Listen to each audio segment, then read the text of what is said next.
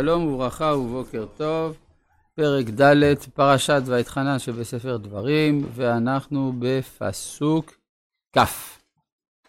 ואתכם לקח השם, ויוציא אתכם מכור הברזל ממצרים, להיות לו לעם נחלה כיום הזה. אז מה זה ואתכם? הוו של ואתכם, הכוונה לעומת העמים. ולכן נכון שיש מקום לעמים לטעות אחרי עבודה זרה, אבל אתכם לקח השם, לכן יש עליכם קפידה מיוחדת בעניין איסור עבודה זרה.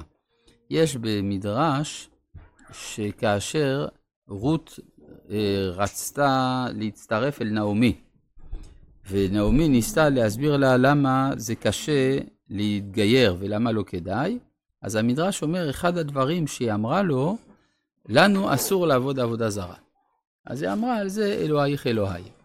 זאת אומרת שלפי המדרש הזה משתמע שאיסור עבודה זרה איננו כל כך מבורר אצל העמים, אבל בכל מקרה, אתכם לקח השם, שאתם לא תעבדו עבודה זרה, ויוציא אתכם מכור הברזל. מה זה כור הברזל? כור זה המקום שבו יוצקים את המתכת כשרוצים לעשות כלי מתכת. זאת אומרת, יש תבנית שהיא חצובה בדמות הכלי שרוצים לעשות, וזה, אה, ושם נשפך, נשפך, נשפכת המתכת הרותחת, הברזל למשל, הוא מקבל את הצורה. זה כור הברזל ממצרים, להיות לו לעם נחלה כיום הזה. עכשיו יש, מה זה, מה זה אומר? שהרי התבנית נותנת את הצורה שלה בתוך הכלי. או במילים אחרות, אם אנחנו רוצים לדעת מהי מצרים העתיקה שממנה יצאו אבותינו, צריך פשוט להסתכל בעם ישראל ולעשות תמונת נגטיב, תשליל בלעז, שמאפשרת לנו להבין מה הייתה אותה תרבות. או, זה בעצם אומר שעם ישראל, כשהוא יוצא מן הגלויות, נושא בקרבו איזושהי שארית של הצורה של האומה שממנה היא יצאה, הם יצאו, ומתוך כך יש המשך לאותה האומה בזיכרון ההיסטורי. זה כור הברזל ממצרים, להיות לו לעם נחלה כיום הזה. מה זה עם נחלה? העם שהוא נחלתו של הקדוש ברוך הוא. בדרך כלל הביטוי נחלה מופיע יחד עם הביטוי חלק, חלק ונחלה.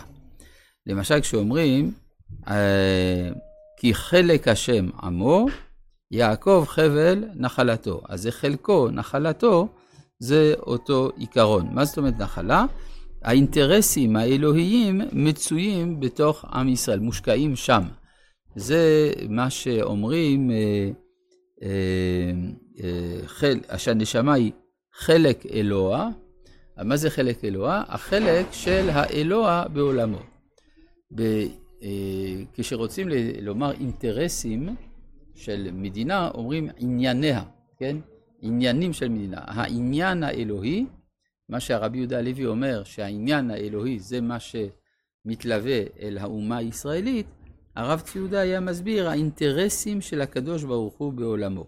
אז זה כמובן עם נחלה, עם שעניינו לקדם את העניינים, את האינטרסים האלוהיים בעולם הזה.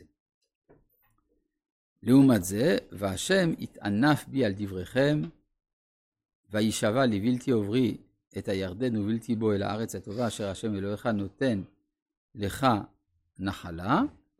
מה הוא רוצה לומר בזה? למה עכשיו משה פתאום נזכר לדבר על זה שהוא לא בא לארץ? הוא בא לומר, עכשיו אתם צריכים להסתדר לבד. זאת אומרת, אני לא אהיה פה כדי למנוע מכם לעבוד עבודה זרה, לכן האחריות נזרקת עליכם כמו אצל נער מתבגר, שבאיזשהו שלב הוא צריך לקחת אחריות על עצמו, כך האומה הישראלית, בזה שמשה לא נכנס לארץ, האומה מרוויחה מזה משהו. כי אנוכי מת בארץ הזאת, אינני עובר את הירדן, ואתם עוברים. וירשתם את הארץ הטובה הזאת. אז כיוון שלא יהיה כאן, יש גם סכנה שלא תיקחו אחריות. על זה נאמר, ישמרו לכם בין תשכחו את ברית השם אלוהיכם, אשר קראתי עמכם, ועשיתם לכם פסל תמונת כל אשר ציווך השם אלוהיך, הכוונה אשר ציווך לא לעשות, הכוונה. כי השם אלוהיך אש אוכלה הוא אל קנה. מה פירוש אש אוכלה? הרי אנחנו חלילה לא עובדים לאש, אלא הכוונה הוא משול לאש. משול לאש במובן הזה שהוא לא מוותר. אל קנה, הכוונה שהוא אבסולוטי. מסביר הרב קוק, קנאות היא טובה כאשר היא מוצדקת. מה פירוש מוצדקת? אם יש לך למשל הסבר לאיזושהי תופעה, אבל ההסבר איננו כולל את כל התופעות, אתה לא יכול להיות קנאי להסבר שאתה נותן. אבל אם יש לך תיאוריה שעל ידה כל התופעות כולן מוסברות, אז אין עניין של ותרנות כלפי דעה אחרת שהיא רק חלקית. כיוון שהקדוש ברוך הוא, הוא כביכול מהווה את הנוסחה שמסבירה את כל היש, לכן הוא אלקנה, לכן הוא אש אוכלה. אגב, יש הלכה שאסור לאדם להציל את עצמו על ידי שהוא יאמר שהוא עובד עבודה זרה, כן? כשיש רדיפה נגד היהדות, אז אסור לומר, ש... אסור לאדם לומר שהוא עובד אל אחר. אבל מותר להגיד דבר שמשתמע לתרי אפד, כלומר דבר שיש לו שתי משמעויות. כתוב על רבי מאיר שכאשר עטפו אותו הוא אמר, אני עובד לאש. לאש, הוא התכוון, השם אלוהיך אש אוכלה, זה מותר. כן, יש ב... בזמן השואה, אה, הרבי ממונקאץ' הצליח להעביר קבוצה אה, של יהודים את הגבול בין פולין להונגריה, לא יודע באיזה כיוון זה היה, אבל בכל מקרה הוא הצליח להעביר, להעביר את היהודים האלה, רק הוא היה צריך להסתיר את זהותם כיהודים. אז אמר, תגידו שאתם קתולים. מה זאת אומרת קתולי? המילה קתולי ביוונית פירושה אוניברסלי. אז אני אוניברסלי, כן, אני בסדר, כן. אה, טוב, עד כאן זה האזהרה. מכאן ואילך יש כאן תיאור של תהליכים היסטוריים כוללים, זה פרשת כי תוליד בנים ובני בנים, שאותה אנחנו קוראים בתשעה באב. כשהרב ציודה היה, קורא, היה עולה לתורה בתשעה באב, לכי תוליד בנים ובני בנים, היה בוכה. אה, כן, הוא לקח את זה מאוד ברצינות. אה, גם כשהוא היה שומע את ההפטרה, אין ענבים בגפן ואין תאנים בתאנה, היה בוכה משמחה ואומר, עכשיו יש ענבים בגפן ויש תאנים בתאנה. טוב, כי תוליד בנים ובני בנים. לכאורה, מה זאת אומרת להוליד בנים ובני בנים? כאשר מולידים בנים, אז מעבירים להם איזשהו מסר. בני בנים יש כבר מרחק. ברגע שיש מרחק של דור בין הדור הראשון לדור השלישי, יש סיכוי שהדברים לא יעברו. לכן יש פה ביטוי כי תוליד בנים ובני בנים ונושנתם בארץ. מה זה להיות יש, ישן, כן? ונושנתם מלשון ישן.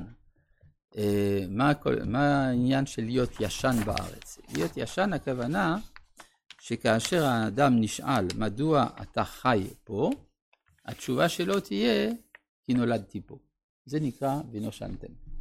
בעוד שמצד האמת, כשאנחנו חיים פה, כי השם הביא אותנו לכאן, הוציא אותנו ממצרים, הוציא אותנו מהגלויות, והביא אותנו לכאן. זאת אומרת, הרעננות של הזיכרון, איך הגעת לפה, זה מה שמציל מההשחתה. אבל אם אתה מתרגל לחיות בארץ, משום שזאת ארצי, אין לי מקום אחר, אין לי ארץ אחרת וכדומה, אז על זה נאמר, ונושנתם בארץ, יש סכנה של וישחתם. עכשיו, אה, האמת היא, הניסוח הוא שיש סכנה. אני ניסחתי את זה ככה, גם הרמב"ם. אבל בצד פשוטו של מקרא, זה נראה שזה גזירה. זאת אומרת, לא ייתכן שלא יקרה שתשחט, שתשחיתו, וישחתם. כי הרי לא ייתכן שהשהייה הממושכת ב... אה, והאחיזת שורשים בתוך האדמה לא תביא את האדם ליצרא דעבודה זרה בצורה כלשהי. לכן וישחתם ועשיתם פסל תמונת כל, ואז התוצאה תהיה ועשיתם הרע בעיני השם אלוהיך להכיסו. מה זה הרע? זה לא עשיית הפסל, זה כבר כתוב בתחילת הפסוק. אלא הרע שמדובר עליו זה הרע המוסרי, ההשחתות המוסריות שבאות בעקבות מעשיהם של עובדי עבודה זרה. וזה בעצם מה שקרה לכנענים, שהם נאחזו בארץ הזאת, הארץ הזאת יש לה עוצמה גדולה, היא מביאה לידי עבודה זרה. זה, אם כן, זה נורא פסימי, איך ניצלים מזה?